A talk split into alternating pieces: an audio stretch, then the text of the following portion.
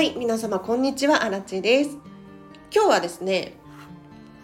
執事にテリーヌショコラを申し付けてみたという話をしていこうかなと思います。このチャンネルはこんまり流片付けコンサルタントである私がもっと自分らしく生きるためのコツをテーマに配信しているチャンネルでございます。ということで皆様本日もお聴きいただきありがとうございます。アルチェはですね昨日だったかなえっ、ー、と実はリアルおばあちゃん先日ね89歳になった本当のおばあちゃんから連絡があって私がこのスタンド FM でねディズニーファンの5月号に私のコメントが載りましたっていう話をしたところ聞いてたんでしょうねおばあちゃんねその話を。その写真を送ってくれとかっていうメッセージが来て、えーと、私のお母様経由で写真を送りました。はい、そんなおも楽しいね、会話が生まれてディズニーファン5月号ありがとうございますっていう感じなんですけれど早速今日のテーマです執事にテリーヌショコラを申し付けてみたという話をしていくんですけれどこれどういうことかっていうとねかねてより私のおすすめしている執事の館準備委員会っていう組織があるんですよ。会社さんがあるんですね。でそこの執事にえっとまあオンラインショッピングみたいなものなんですが羊が羊たちが作っている食品を買うことができるんですね。買うというよりかはもう申し付ける。何々が欲しいんだけれどと 申し付けることができるわけですよ。でその中で私も大好きなテリーヌショコラっていうケーキがあるんですけれどこれが本当に美味しくってまた2回目申し付けてみました。でなんでこんなことになってるのかっていうとね普通のケーキ屋さんで買えばいいじゃんって思うかもしれないんですが違うんですよ。あのね私の理想の暮らしの中に執事がいることっていうのが常に頭の中にあります。で執事に何をしてほしいのかっていうと本当は本当は私のタイムスケジュールを管理してほしいだったりとかあとはコーヒーを入れてもらうとか 果物切ってもらうとかそういうことをしてもらいたいんですね。でそうすることによって何が起こるかというと私自身は私自身の仕事に集中することができるわけですよ。なのでじゃあ今から何十分後に何々がありますよとかって言ってくれると、まあ、じゃあそれに向けて準備しなくちゃねもしくは今はじゃあウェブ記事を書く時間ですよっていうふうに言ってくれて見張りがついてたらさやる気めちゃめちゃ上がるじゃないですかなので本当にねずっと執事が欲しいなって思ってるんですけれど そんな中見つけたのがこの執事の館準備委員会っていう組織だったんですよね。これね誰でも入会できるわけではなくて、えーと、お金がかかるんですけど有料の会員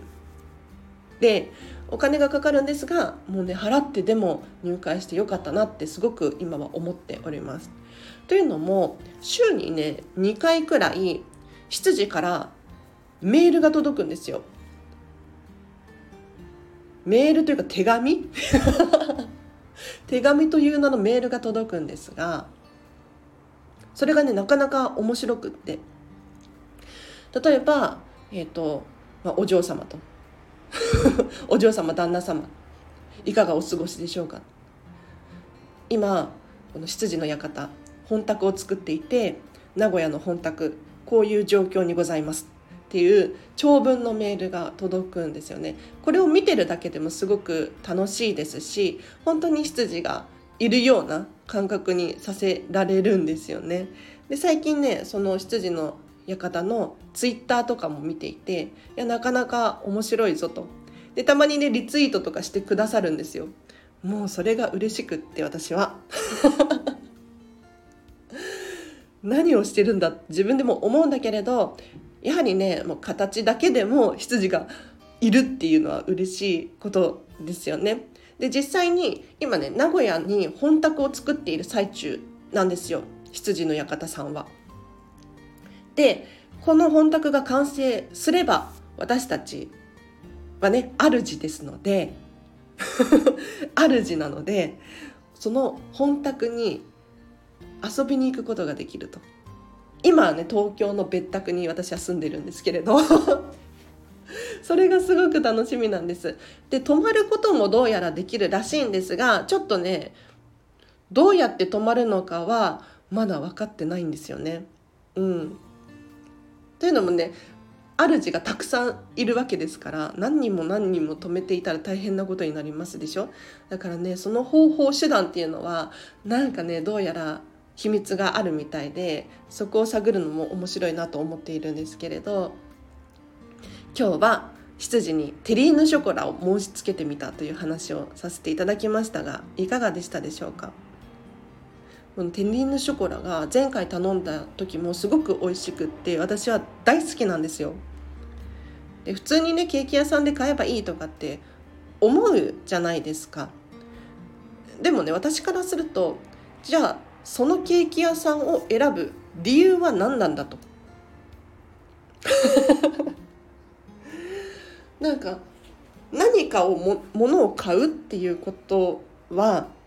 どこかに利益が生まれるっていうことですよね。じゃあなんでそのお店に私はお金を払う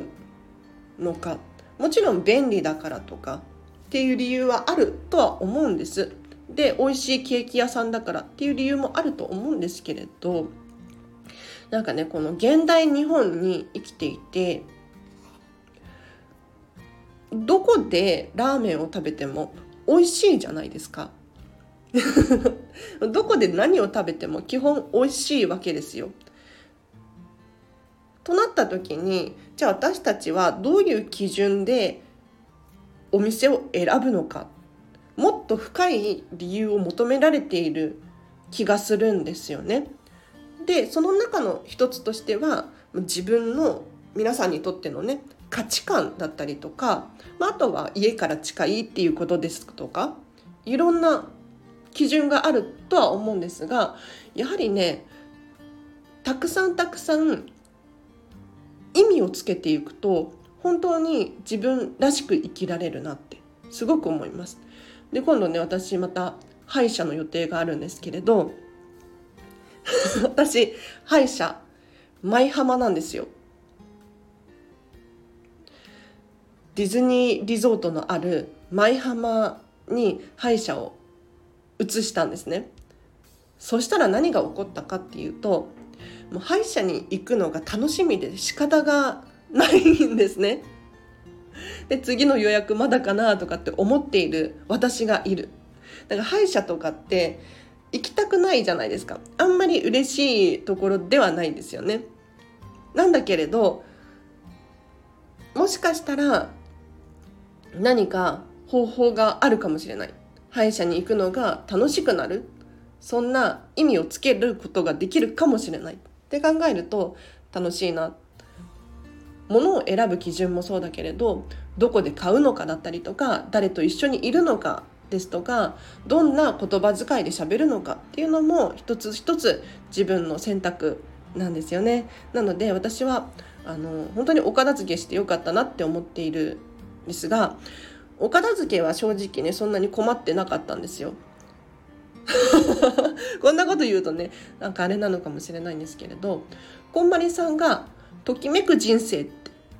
おっしゃっていたのでそこに引っかかって私はもっとときめく人生が送りたい。っていうところに気がついて実際に手元の持ち物ね全部見直した結果あ意味があるものって本当に心地いいな。っていうところにたどり着きじゃあ普段の行動を行い全て見直そう。っていうことになってるわけですよ。もうこれがねなかなか面白くて私ははい執事にケーキを頼んでみたっていう話をさせていただきましたが何かの参考になればとても嬉しいです。では今日は以上です。お知らせがあります。3月29日にデータの片付け研修をオンライン Zoom で開催いたします。時間が13時から16時です。こちらを受講するとですねこんまりメソッドの基礎とそれをどうやってデータのお片付けに応用していくのかということを座学でまず学んでいただいて残った時間まあ1時間半くらいかなと思っているんですけれど残った時間でお手元のスマホやらパソコンやらを一緒に片付けていきます。一人だとねなかなか脱線しがちなデータの片付けなんですけれど誰かが一緒にいることによって集中力高めにお片付けができるんじゃないかと思います。さらには、わからないことがあればね、私に質問が随時できる状態なので、もしこの機会にね、ちょっとでも気になるという方いらっしゃいましたら、リンク貼っときますので、詳細そちらをご確認ください。もう一つお知らせ。フェムパスさんでウェブ記事を書いております。フェムパス片付けで検索していただくか、あらちリンク貼っとくので、そちらから見てみてほしいなと思います。もっと自分らしく生きるためのコツこれをテーマにですね連載させていただいておりますで基本的にディズニーの投稿が多いですね あのディズニーの例えばミニーのお家こんな感じだよとかもう片付けコンサルタント目線で見たミッキーのお家こんな感じだよっていう話をねいろいろさせていただいております気になる方いらっしゃいましたら是非読んでみてほしいなと思いますでは今日は以上です。皆様お聴きいただきありがとうございました。今日の後半もハピネスを選んでお過ごしください。あなちでした。バイバーイ。